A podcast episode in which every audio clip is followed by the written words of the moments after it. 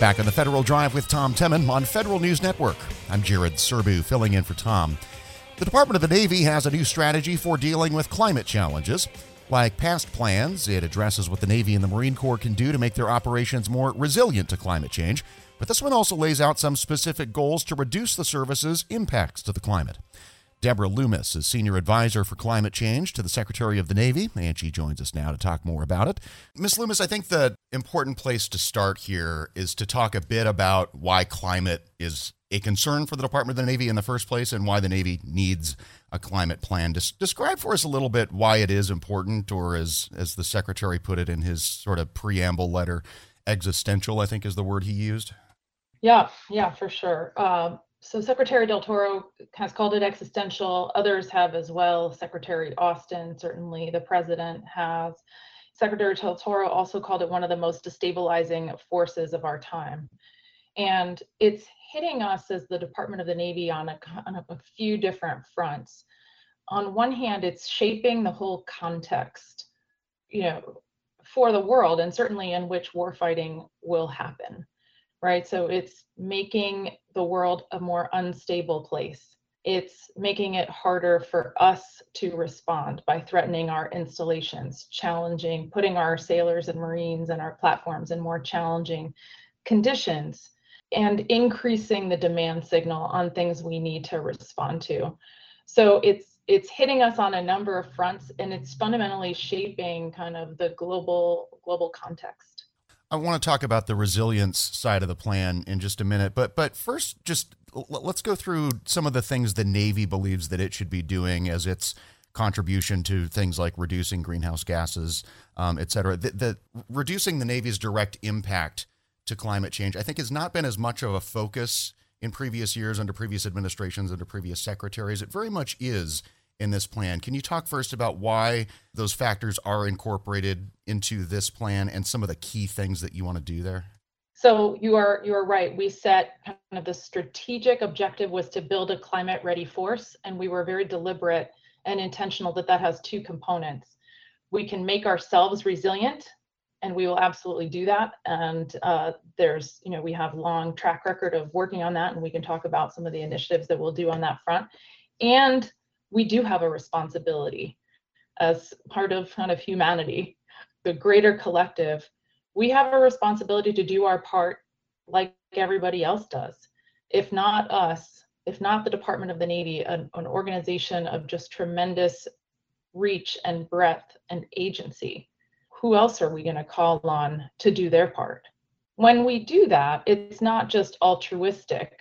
We are we were very I hope, diligent and um, made very clear in this plan how when we do that, when we reduce greenhouse gas efficient, uh, emissions, we make ourselves better warfighters. When we reduce um, a platform's need for fuel or refueling, if you can go longer between refuelings, that's a more capable platform. If you can generate energy for tactical forces at the far edge of the battlefield and reduce your need to resupply and reduce the vulnerability of supply lines, that is a more capable force. Those benefits go on and on. When you are at home on a shore installation, when we, like Marine Corps Logistics Base Albany, that we announced the day that we launched our strategy, we also announced that that was a net zero energy installation. They are saving around $600,000 a month in their energy costs based on, and they expect that savings to grow based on being net zero. Those are savings that can re- be reapplied to something else, making us a stronger force. So we really do believe that there is no daylight and there's like only reinforcement between making ourselves more efficient and making ourselves uh, a more capable force. Um, let's talk about resiliency a little bit. What are what are the most important things that you think the Navy needs to do in the near term to make those installations more resilient against these climate challenges, and maybe not just installations, but the, the whole enterprise? Well, we can start with installations, and we've been doing great work on energy for a long time. We have a commitment in the plan to really expand the use of microgrids and sort of long-term battery storage for installations, energy is obviously a big concern in the face of climate impacts like storms, et cetera, wildfires, et cetera. So we have a long history on energy, and we're going to continue those efforts. Microgrids being one of them, in renewable generation, um, just energy efficiency. Again, making us you know the, the power that you don't need is is like the best kind of power so that's that's the most resilience resilience you don't need to buy when you are more efficient. One of the things that we've emphasized in this plan that we have been doing but maybe have been less vocal about is nature-based resilience. And climate change comes down to water. Too much water too little water too hot. So the ability of nature to sort of mitigate or dampen or withstand those effects. So we're going to work really hard, and we have a lot of examples all around the country already on things like living shorelines. We are a coastal force, obviously, as the Department of the Navy. We are, you know, right on those right on those coastlines and facing all of those impacts from storm surge and erosion and sea level rise. So that is an area that we're going to invest in a lot. It makes so much sense, and we can partner with defense communities, with other uh, kind of conservation organizations, municipalities, and really make those dollars go further and protect not just our bases, but where we live and work in those communities and our neighbors. And, and speaking of dollars, the, the plan talks specifically about integrating climate considerations into the budget process every year and the planning cycles every year. And I assume by that you're not just talking about budgeting for climate related activities, but but kind of weaving these things into everything that, that the, the department does. Can you talk a bit more about how you think about that process? Yeah, no, exactly. You've got it. You've got it exactly right. And we've already taken a turn at looking backwards. Uh, when the administration came in, look, looking backwards at what would we say are investments that are kind of cl- aligned to climate, either building resilience, making ourselves more efficient. And we're actually already spending quite a bit on things that are making us more resilient, are making us more efficient. And that is precisely because this is not a political endeavor. This happened through the last four years, and there were significant investments um, in things like advanced batteries, you know, investing in domestic supply chains for batteries and other rare earth minerals that are key components of our platforms. So they have a climate angle and they have a very strong war fighting angle. So I think you're you're exactly correct in that what we're trying to do in this plan is make this not sort of a one trick pony or there's no kind of silver bullet or, or magic program that I'm going to hold up and say this is the answer because the answer is going to come across all domains in many solution sets large and small like some of the ones I've already cited or like hull coatings, making your ship have less friction on it so that it can go further. That's a climate benefit, it's a warfighting benefit as well. So you're right, it's absolutely integrated into everything we do. And we're just looking at it more intentionally to try to make sure that we're making all the investments that we can and that we're smart about getting the greatest sort of climate bang for the buck that we can, along with those warfighting and resilience benefits again, we're, we're unfortunately just because of time not going to get to every single aspect of this report. But one interesting one is the Department of the Navy's plans for carbon drawdown, which is not something I have heard the military talk about being involved in before. Can you share a little bit about what the DON's doing there?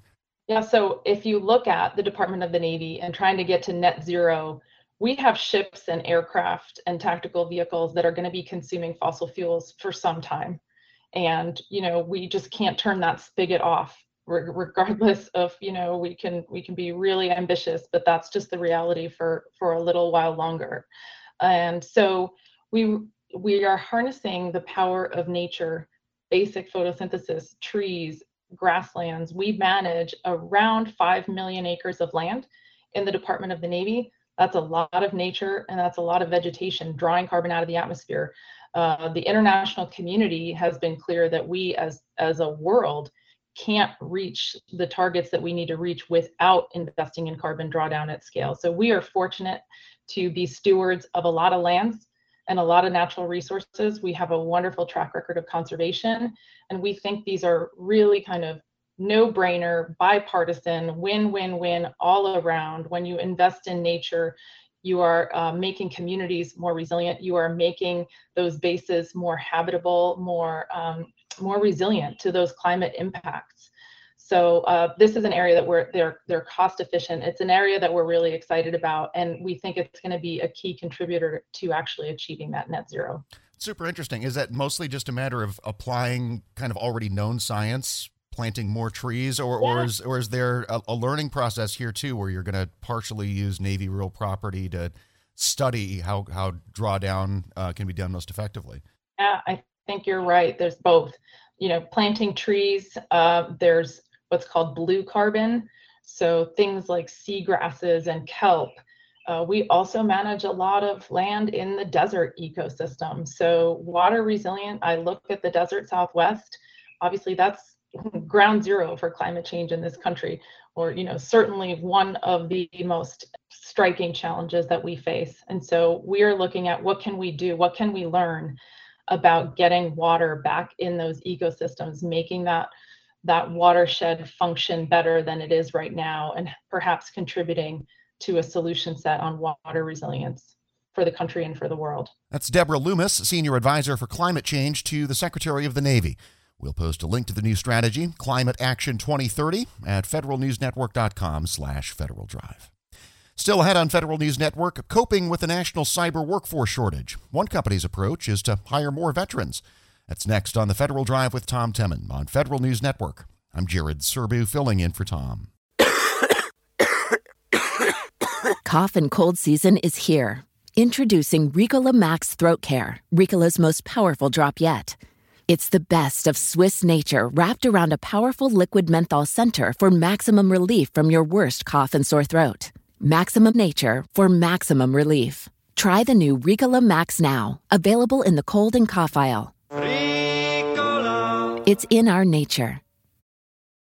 Grab a 30-day free trial of Live by Live Plus, and you'll get unlimited skips, commercial-free music, and all of the podcasts and live streaming events you can handle. Visit livexlive.com slash podcast one to learn more and start your free trial.